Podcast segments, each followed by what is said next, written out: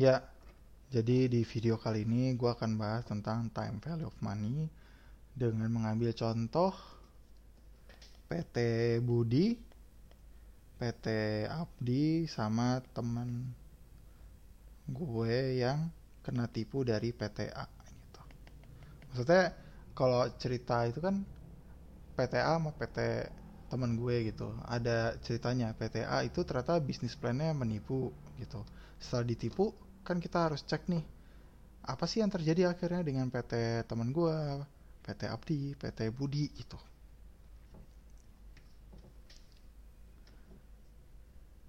Oke gini ya. Anggap skenario nya ada beberapa. Skenario satu PT si Budi PT Budi mensuplai kan suplai contoh 1M ke PTA. Tapi PTA nggak bayar-bayar. Sisalah bayarnya cuma 500 juta gitu. Berarti PT Budi kasnya itu kehilangan 500 juta. Nah, berarti PT Budi hanya bisa hidup dengan uang sisanya, yaitu 500 juta yang sudah dibayar. Karena 500 juta PT Budi sudah tidak bisa melakukan transaksi 1 miliar lagi karena 500 jutanya itu belum dibayar. Oke?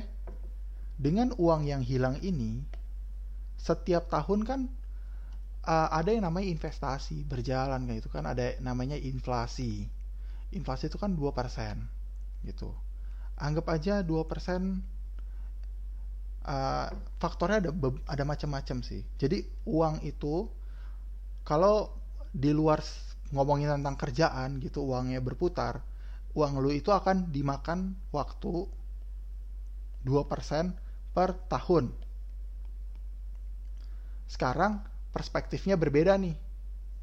Tadi kan kalau uang lu lu diemin atau lu uang lu lu pinjem ke temen lu yang ngutang makan bakmi bukan buat bisnis utang makan bakmi terus gak dibayar-bayar selama setahun gitu ya kerugiannya adalah minus 2% per tahun.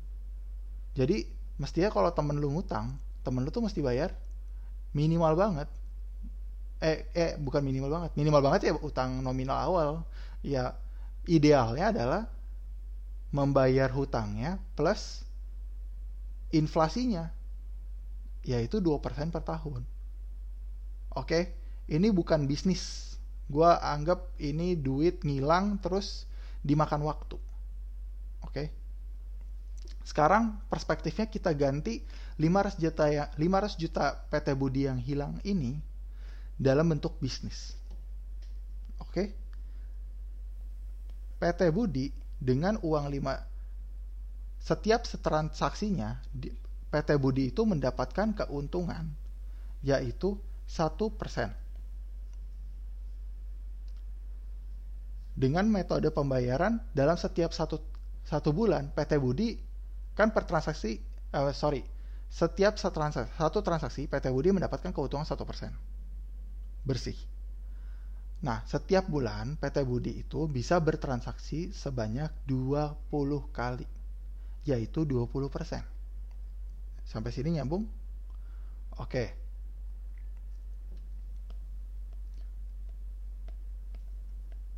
Berarti dengan uang 500 juta yang hilang, setiap bulannya si PT Budi ini mengalami kerugian.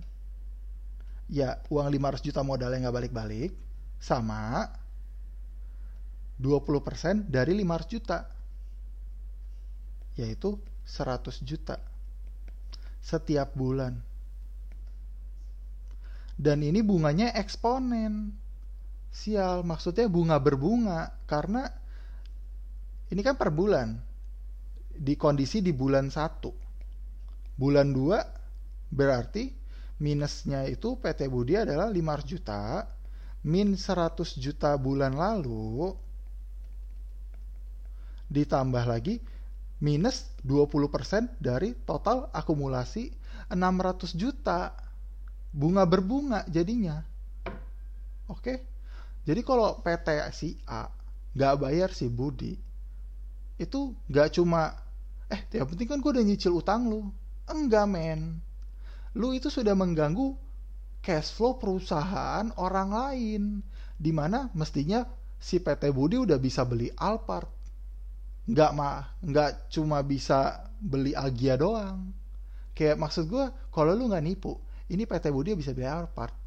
Kayak misalnya lu nggak nipu dan si PT misalnya PTA nggak nipu dan PTA juga nggak akhirnya nggak bertransaksi dengan PT Budi intinya PT Budi kagak kenal hidup PTA sama sekali PTA eh PT Budi itu sudah bisa beli Alphard tapi masalahnya gara-gara PTA itu nipu PT Budi si PT Budi nggak bisa beli Alphard Agia aja nyicil itu pun DP udah paling murah yang loannya itu lima tahun. Yang cicilannya paling mahal. Kayak gara-gara lu ini ada orang yang kesusahan gitu. Time value of money-nya tuh ada beberapa perspektif gitu. Ada yang dimakan time value of inflasi ada yang time value of money kehilangan opportunity profit atau opportunity bisnis karena kan mestinya bisa aja gue kasih ke PT Budi bisa aja kasih ke PTB yang val lebih valid. Ternyata transaksinya nggak nipu. Yang bisnis plannya emang emang jual beli ayam bukan nipu ayam terus nipu ayam ngasih DP nipu ayam. Gitu kayak. Jadi ketika PT A cuma bayar pokoknya doang ya ya PT Budi ya masih marah lah. Enggak men. Lo harus bayar kerugian gue karena ya lu ngerugiin gue pertama modal kemudian opportunity profitnya opportunity bisnis ke tempat lain buat expand atau buat nambahin cuan lu bakal nganggu ngeganggu. Jadi pet PT Budi ya yang mesti dilakukan PT Budi ya apa ketika ditipu PTA ya lu cek lagi sih PT Budi. Apakah bisnis lu itu rentan hubungannya dengan penipu-penipu seperti PTA. Kalau enggak, ya udah go ahead lu jalanin. Kalau iya, dan lu harus cari tahu men cara antisipasinya gimana. Apakah lu filter atau lu ganti barang jualan lu, ganti model bisnis, ganti usaha. Karena ini serem kalau dibiarin. Kalau lu pakai mindset ya nggak apa-apa kan gue ruginya 500 juta tapi gue sama yang 2 miliar untung kok. Kayak gimana? Maksud gue ya rugi is rugi dan ditipu itu bukan merupakan kerugian yang dihadapi terus menerus ya ditipu cukup sekali aja sih. Habis itu ya ya udah nggak usah ditipu lagi ya harus tuh harus, harus antisipasi. Kalau lu masih ditipu dengan cara yang sama ya berarti lu goblok ya lu emang pengen bisnis tuh nggak mau maju aja gitu. Kayak jadi PT Budi ini harus berhati-hati dengan model yang PTA ya ya balik lagi lu filter atau lu ganti bisnis model atau lu ganti tempat bisnis ganti usaha. Kalau itu problemnya belum solve berat sih lu ngejalaninnya. Kayak ya masa lu setiap transaksi deg-degan antara gue dapat 2 juta atau gue rugi 200 juta ya? Ya yang kayak gitu kan berat kan kalau pola pikir kayak gitu. Jadi time value of money intinya yang mau gue sampaikan di sini ada dua. Kalau konsepnya bisnis ya lo harus ngitung dengan kerugian bisnis yang lo alami. Gara-gara duitnya hilang lo nggak bisa dapat duit yang lain. Kalau lo bentuknya simpan pinjam sama teman lo teman lo minjem memang buat lagi susah. Entah buat bayar uang kuliah kayak atau apa kayak gitu lo mau bantuin ya ya udah dibalikin modal. Ya syukur-syukur dibalikin sama dimakan inflasinya. Tapi kalau enggak ya ya udah gitu. Tapi ya gue mau ngasih tahu perspektif di tempat yang lain nih. Dari perspektif orang yang dipinjemin gitu. Karena oh ya gue sempat lihat nih di berita. Tapi ntar aja itu buat sekilas aja di net space ya.